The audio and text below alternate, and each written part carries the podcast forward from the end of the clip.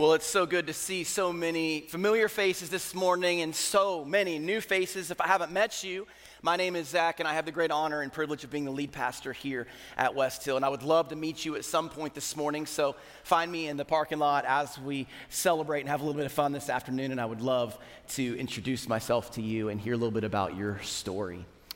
Well, every day we face decisions which force us to, to access our moral code. Will we show integrity with the petty cash at work? Will we keep our hearts faithful to our wife or to our husband? Will we look away when we have the opportunity to keep looking? Or will we answer questions honestly when our parents ask about where we've been? And will we tell the truth about why we are late? Our decisions are influenced by our morality. When a friend at work makes negative comments about another employee of a different ethnicity, or when you find out that you're pregnant and you can't possibly imagine telling your parents or actually having a baby, or when you realize that uh, you are attracted to someone of the same sex and you don't know what to do with those feelings, your morality will influence your decision every single time. And so today we're going to have a conversation about morality, and questions about morality are swirling around all around us. I mean, what is, what is morality and what influences morality. And so that's what part four of this series called Asking for a Friend is all about. But before we jump in, I want to talk a little bit about where we've been so far. If you're a guest this morning and you're new or you've just simply forgotten about what we've talked about so far, here, is, here are some of the things that we've been talking about. If God is our authority, will we submit to Him? And so, are the decisions that we make, are the um, the truths that we believe, are they influenced by the one who gets to define them? We talked about the topic of gender identity in part two, and we learned that our identity is, uh, is our identity determined by our feelings. We learned that humanity cannot redesign God's perfect design. So, will we submit to who God made us to be? God created mankind in his image with a plan and a design, and humanity cannot change his intended purpose for us, no matter how hard we may try, or even society. And last week we covered the topic of relationships, and we asked this question Will we submit to God's design for relationships? That God's design for marriage is a man and a woman becoming one flesh that God's design is for believers to marry believers, and that would also include who we would date. But God wants us to pursue purity in our relationships. God designed sexual intimacy to be between a man and a woman in the covenant of marriage. And this whole series, it really it boils down to authority, God's authority in our lives. So who is the ultimate authority in your life? I want you to think about that this morning as we talk about this topic of morality. And as we talked about in part one of this series, and if you haven't listened to it or heard it, go back and listen if you have time. Your authority could be from a, a couple of different places. Maybe it's your family, or it's your politics, or maybe it's your friends, or it could just simply be you, yourself. What is right and wrong? And do we each get to define morality for ourselves? Then we have to think about these questions. If each of us get to be our own standard of right and wrong, then why do we think we can hold others to our standards? Can we have a general can we have general laws that hold people responsible for decisions that don't go against their individual moral compass? And when faced with important decisions, what influences our morality? And so we can all be on the same page this morning. I want to give a definition of what morality means. And according to the Merriam Webster Dictionary, morality is principles concerning the distinction between right and wrong or good and bad behavior. So, what is good and bad behavior? Whose principles? Who decides that? So, I want you to think about this. If our morality comes from ourselves, how can we hold others to it? Let that settle in for just a minute. In this scenario, we're our own authority and setting our own standard for morality. So we have to let that settle in. You got to think about that. So imagine that you have a standard, an expectation that you've determined and set for yourself. It's a conviction that you can't compromise on. Let's say you feel that it would cross the line to, uh, we could shoplift. Okay, that's great, but can you hold others to that standard if we make up our own? Let's take it a step further. You feel that we should all determine our own morality. So if someone you love gets murdered, then are you going to expect that they are punished or held accountable for that action? But they didn't feel that it was morally wrong and it didn't cross their personal boundaries. You see, you can see how messy that this can get when morality is determined by the ever changing humans that are around us. It's all relative and it continues to change. And who would expect someone else to be held to it? So, this morning, I want us to start somewhere that'll seem a little bit out of place. Maybe if you're not used to being in church, if you're used to being in church, this will make a lot of sense. But if you would, turn to 2 Timothy chapter 3. And for me, really, this is where it all begins and where it all ends. For Christians, we know that the Bible should be our source of authority because it provides an absolute standard for morality and for ethics. And so if you're there in 2 Timothy chapter 3, it'll be on the screen if you don't have a Bible with you, but it says all scripture is breathed out by God and is profitable. And these are words that I think you should just underline if you haven't already. It is profitable. That means it has some value. It has I believe it has all the value, but it and is profitable for teaching, for reproof, for correction, for training in righteousness, which is being trained to live the right way, that the man of God may be complete, equipped for every good work.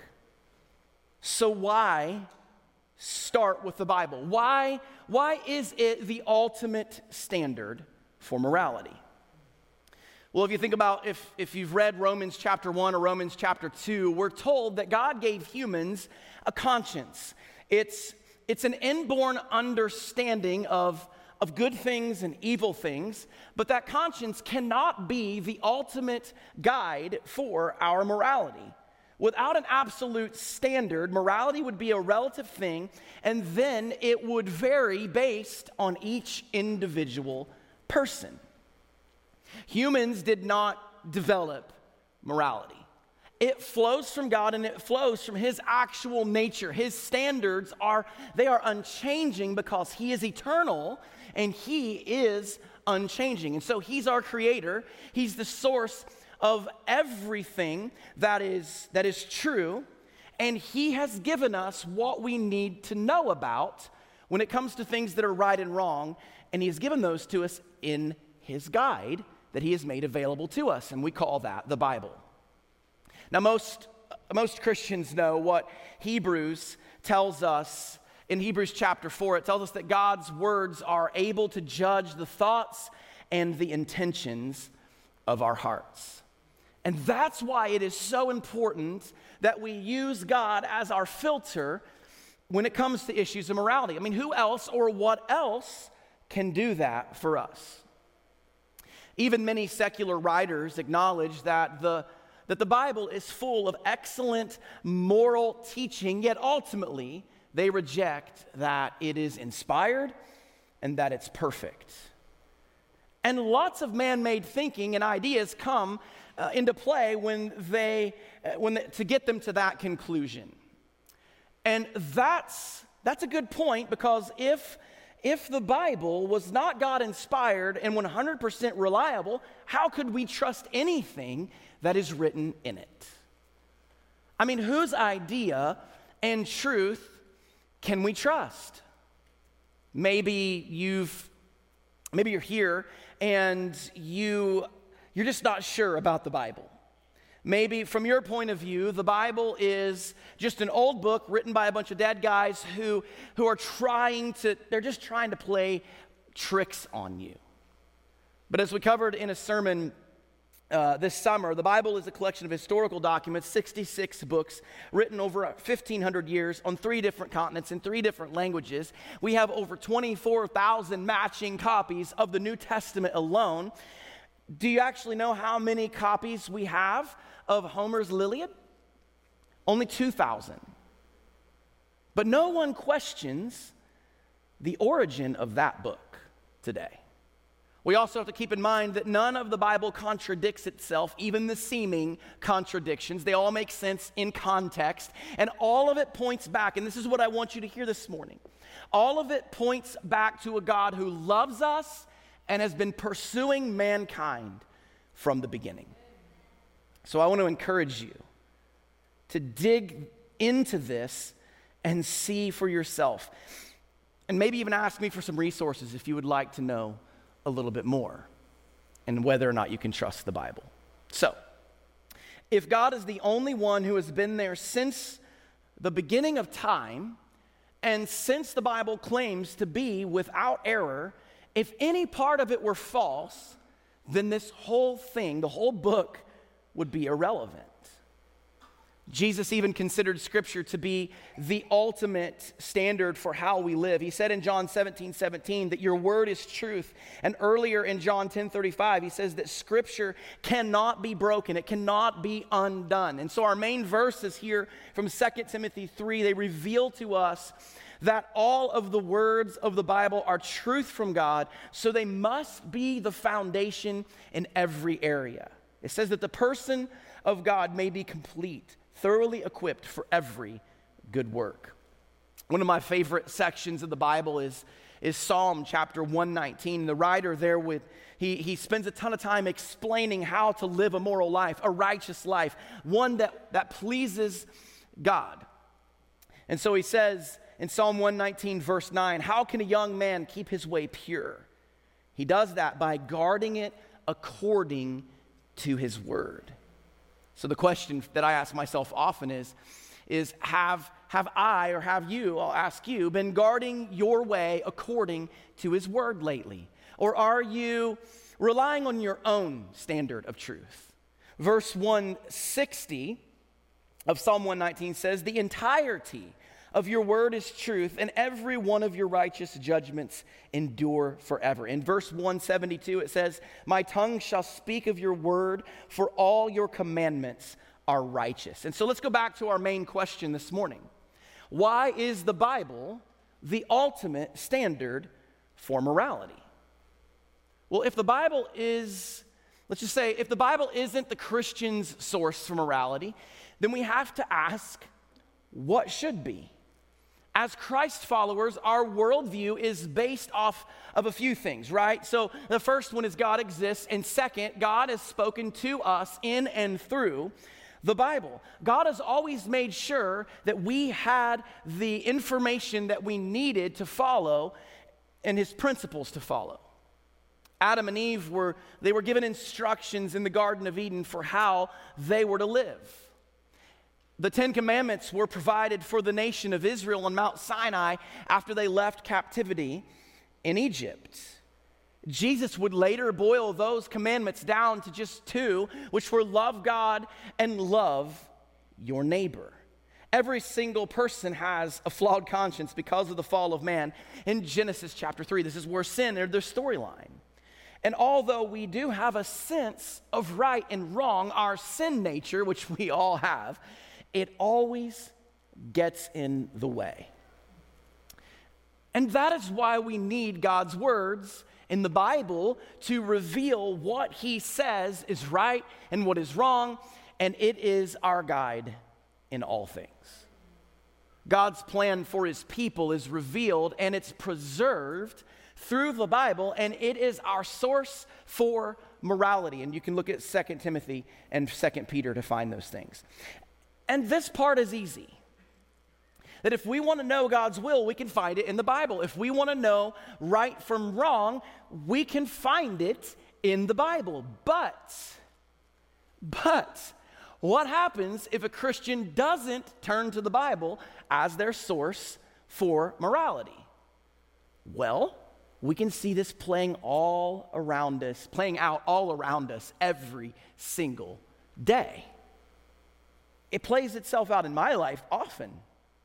And we can, we often, what we do is we, we place, we place our trust in our conscience, or maybe it's in our experiences, or even our feelings. But, and, and our conscience can be a great thing. We know that.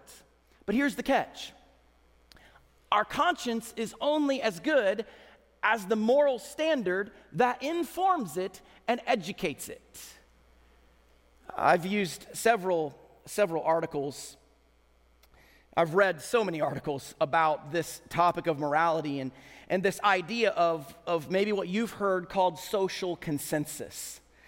And here's what social consensus is it's when our morality is shaped and then changed by the culture around us. So, if social consensus is our guide for decision making, then we have built our morality on some, some pretty shaky ground because things are always changing, right? I mean, they're always changing based on every idea of society. So if you take a look back in history, you'll see that there, there was a time in history when, when some things were not, were not widely accepted. Things like homosexuality and adultery and divorce, these types of things. But nowadays, since culture has changed, those things have become much more normal to see. So, what we have with this idea of social consensus is what we see happening to the Israelites just a couple of generations after they arrived in what the Bible calls the promised land. And in Judges chapter 17, it says, Everyone did what was right in his own eyes. God's people had abandoned him, and in no time at all, they were doing what was evil in his sight. You see that repeated often in the Old Testament. And this is the idea of social consensus in full swing. It's clearly what we see happening in some, in some scale or on some scale in our society today. And this should matter to all of us.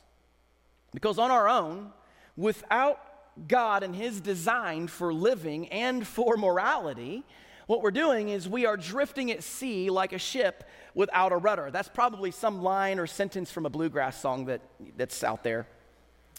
But we have been given everything that we need to live a godly life. 2 Peter 1 3 says that his divine power has given us everything we need for life and godliness through our knowledge of him who called us by his own glory and goodness.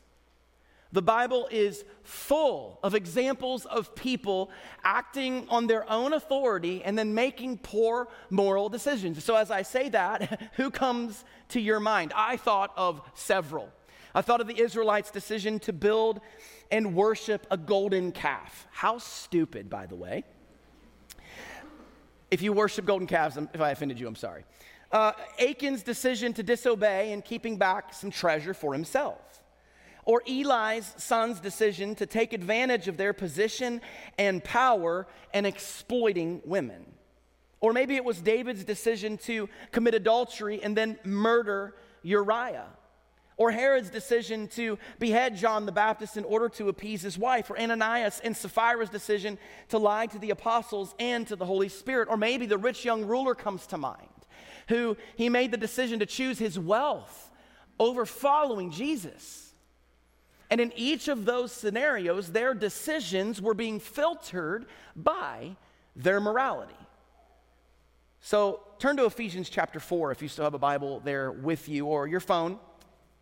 I'm going to be reading this section of, of Scripture from the New Living Translation, but if we're looking to find how God expects us to filter our decisions, I really think Ephesians 4 is one of the, one of the best reminders that we have today.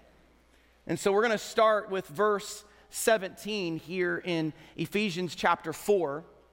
And it says this it says, With the Lord's authority, I say this live no longer as the Gentiles do, for they are hopelessly confused. So here's the challenge don't live like everyone else. I mean, this is a strong challenge, and it's a real simple one because if, if, you know, if you know much about the New Testament, then you know Paul was dealing with some major moral issues in these new churches that he was planting. And so Paul uses this term Gentiles on purpose, and he uses it to make a point. Kind of how we might use the word pagan or worldly in our culture. That most in the surrounding culture here were following the very popular Greek goddess Artemis. And this god is still being worshiped in, in some parts of the world even today. But there, there was a tension now for the people here in Ephesus. These believers had entered into a new relationship with Christ, and they should now be walking with Christ. And so Paul is challenging them and he is reminding them of how they should now be living their life. But in verses 18 through 19, we see something important. It says, Their minds are full of darkness. They wander far from the life God gives because they have closed their minds and hardened their hearts against Him. They have no sense of shame. They live for lustful pleasure and eagerly practice every kind of impurity.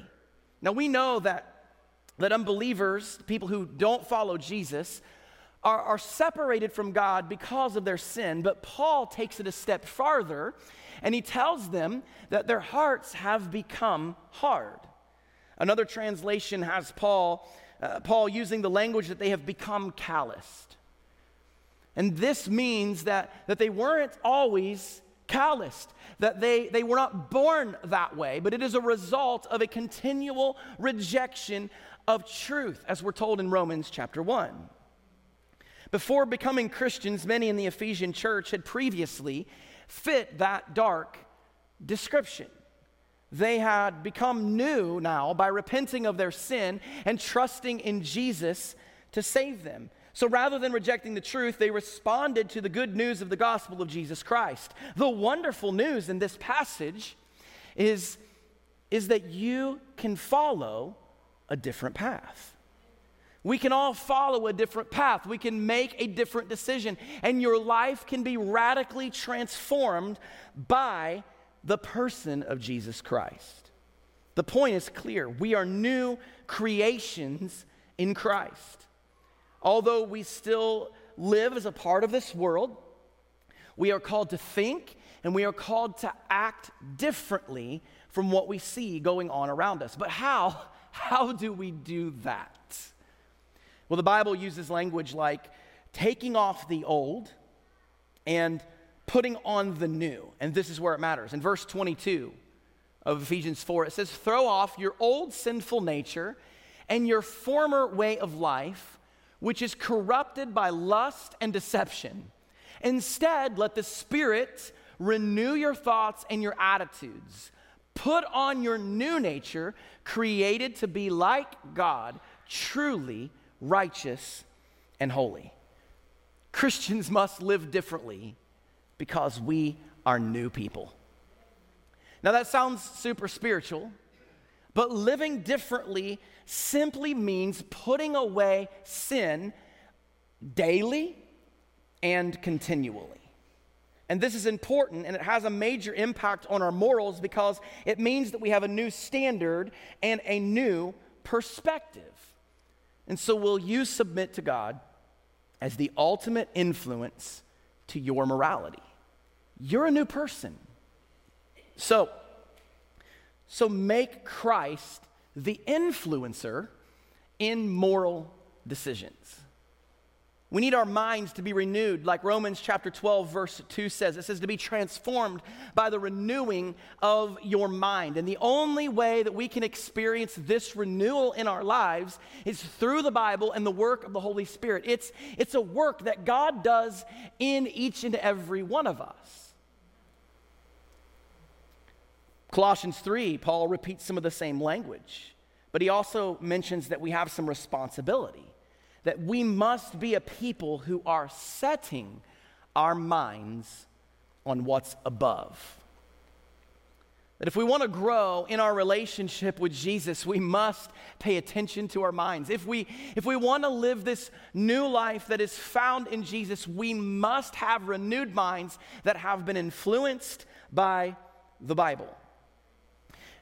And then we think about the things that are true things that are good, things that are right. And that's the only way that we can live this new life, is to change our thinking.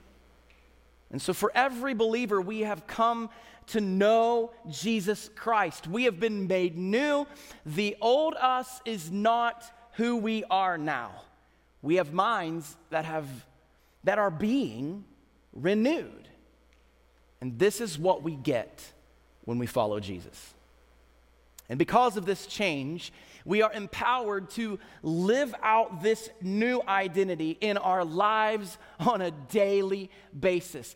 And all of this matters because it affects how we make decisions. So these words from Ephesians chapter 4 that we've read this morning are important because they remind us where the power comes from.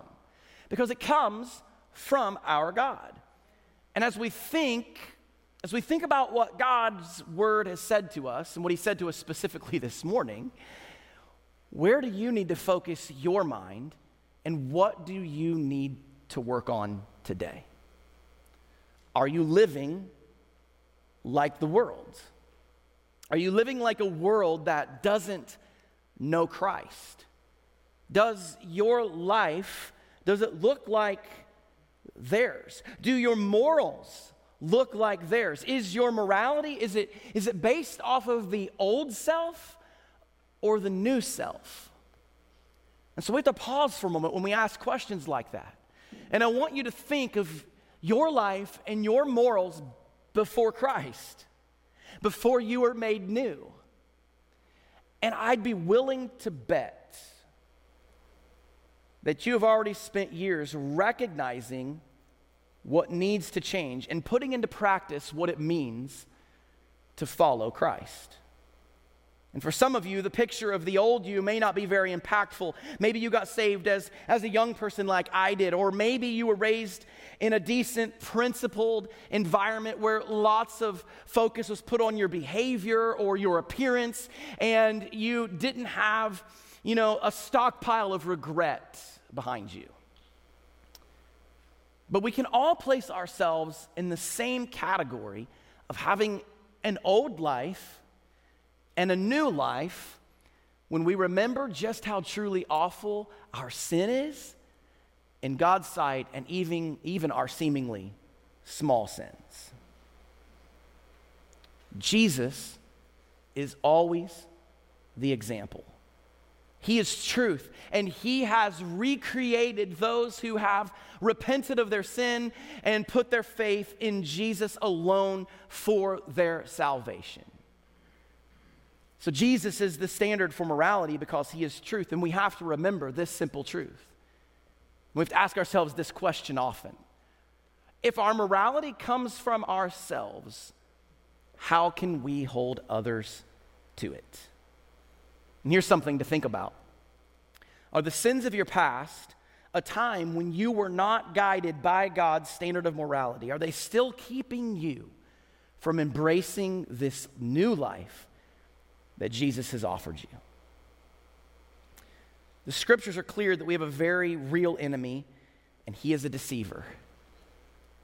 He is not neutral he is not distracted with the cares of this world, even the good things like we can be. He has nothing else to do. The Bible says that he is simply constantly prowling around like a lion and he is seeking to devour you and me. And anytime you think it's better to put the old self back on again, you better believe that those thoughts and those feelings, they are not coming from Jesus or the Spirit's work in you. If you're a Christian in the room, you have to remember, and you have to remember every single day that you have been made new. And your morality should be influenced by that, by the new. Your morality should reflect the new things. And so, as Christians, we must put off the old self, the things that are influenced and defined by the world's system, by social consensus, and we must lean into Christ and pursue Him in every single decision. We must lean into Christ. And this is a major distinction from what we see happening all around us. But this is something radical that we're doing because we're going against the culture and we're following a moral guideline that's designed by the one who created us. And our enemy, God's enemy, and a lot of our culture and a lot of our society are against God's moral standards. But we can follow his principles and we can reflect him with our decisions. And so, my encouragement this morning is simple ask God to show you any needed changes and then make those changes this week. Have you been made new? Then you have the ability to do that. If you have been made new, you have the Spirit of God living inside of you, Jesus has changed you, then you can choose to live a life that honors and pleases our Savior because He has given us the guide and everything that we need to live a godly life. And so, will you submit to His standard of morality? It's a decision that you have to make every day. I have to make it every single day. Will you do that? The other question that I have is Have you been made new? Because not everyone can answer that question with a yes. And maybe there's someone in the room this morning, maybe you're a guest, maybe you're visiting, maybe you maybe you haven't been to church since you were a little kid, maybe you've never been to church. Have you decided to follow Jesus? Because it's only in following Jesus that that life changes and it changes for the better. So this morning, I want you to hear something that maybe you've never heard before. And that's that God loves you. And He loves you more than any person who has ever said that they loved you. And He loved you so much that He came to this earth in the person of Jesus Christ and He lived a perfect life. And this word that we keep talking about this morning, this word called sin that, we, that, that, is, that riddles all of us, he never sinned. And he did that so that he could go to the cross and he could pay the price for your sin as the spotless Lamb of God. And Jesus Christ lives this life. He lives 33 years here on this earth. And he doesn't sin not one single time. And he lives a life that promotes what this thing is called salvation that, that he is the only way that, that he because his, of his sinless life his sinless nature his perfection he was now positioned to make payment for your sin.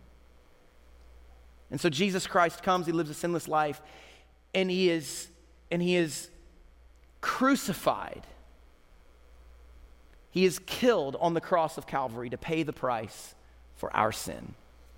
And you can see this in the Bible. You can read this in the New Testament. Josephus wrote about this in historical documents. But Jesus lived this life that we couldn't live, and he paid the price for our sin. He died on the cross, but he didn't stay dead. But the Bible and, history recounts that, that Jesus rose from the dead three days after being crucified. And it's a symbol, it's a picture of him conquering sin, death, and the grave. And what the Bible tells us is that because of our sin, we are separated from this God. And the penalty for our sin is, is death, one, but also eternal separation in a place called hell forever. And this place was created for Satan and his demons. But when Adam and Eve rebelled in the Garden of Eden, sin entered the human race. And so we are all born with this sin nature. And we will all, we have all chosen to sin. And as I shared just a moment ago, the good news is Jesus paid for that sin.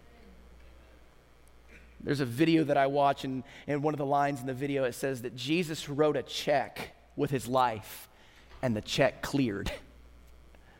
And I love that statement because it communicates that the only way for you to experience life, eternal life, and hope of this place called heaven that everyone thinks they're going to if they've been a good person is only possible through the person of Jesus Christ. And Paul says that everyone who calls on the name of Jesus can be saved. It's really simple. You have to deal with some things inside of you. Maybe you think that you are a really bad person, and maybe you are a really bad person. But who gets to define what a really bad person is today? Only God does. And there, there is no scale of sin. You could be a murderer or you could be a person who lusts this morning. The sin is the same. And Jesus died for that. And he says that everyone who calls on his name can be saved. And what that simply means is that you just humble yourself. You acknowledge and you realize that I am a sinner. And you understand that your sin and the penalty for it is death and separation from God forever in a place called hell. But it's also you realizing that you can choose a different path today. And you can call on Jesus to save you. You can simply say, right where you are, Jesus, I believe that you died for me. Save me from my sins. And you can do that this morning. If everyone would just bow your heads and just close your eyes, because I, I want to have a, a moment with with anyone who may not have that personal relationship with Jesus Christ. I want you to think about that. Have you called on Jesus to save you? Not did you go to VBS?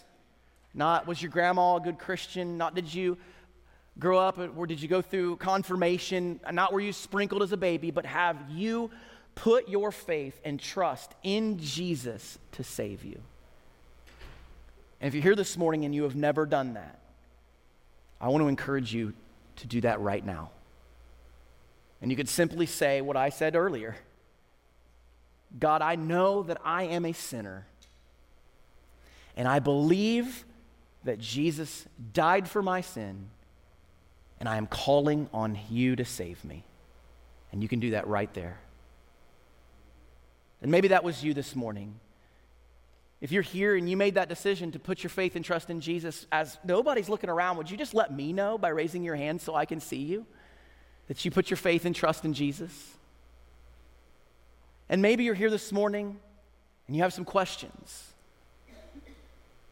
We have some lovely people that'll be over here to my left, to your right at the end of the service. And if you have some questions about who Jesus is and what he did for you, I want to encourage you to have that conversation this morning. Let me pray for you. Heavenly Father, we're so grateful and thankful for the opportunity that we've had to gather together today. God, we, uh, we're so thankful for the person of Jesus Christ who set the example for each and every one of us. And so, God, I pray that as we strive to live this life as your followers, that your word, that your heart, that your spirit would be the one thing that is influencing each and every one of us. God, help us to live differently because of you. And God, if there's anyone in this room today that does not have that personal relationship with your son, Jesus Christ, they know who they are. God, I pray that you would convict them and that you would, that you would help them see their need for a Savior, that they would be saved today. And we pray these things in Jesus' name. Amen.